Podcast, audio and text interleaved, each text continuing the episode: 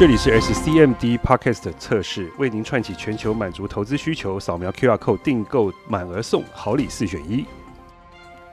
如何掌握消费者洞见？谁也没想到，一本印书的新书发表会能吸引那么澎湃的人潮。二零一九年六月，天下杂志出版部总编辑吴韵仪在台中办新书《订阅经济》发表会，作者左宣庭创办的戏谷公司祖瑞。派了两个顾问来台，在发表会上介绍订阅型服务的经营模式。节目还没开场，工作人员已经在处理意外爆场的问题。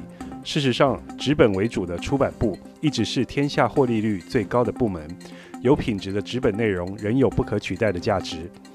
吴韵仪当天问了当天的听众，到底被什么吸引而来？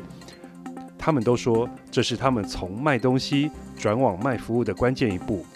当天三百多名听众中最踊跃的是台湾制造业的隐形冠军，他们都面临过度竞争、特色越来越不明显的压力。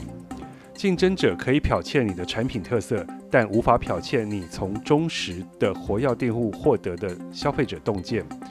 左宣庭指出，指出在过度竞争的二十一世纪，企业永续的生存之道。面对纸本媒体的衰减、新闻过度竞争的数位时代。天下杂志即使有强大的订阅基础，也需要更清楚地掌握活跃订户、活跃订户的消费者洞见。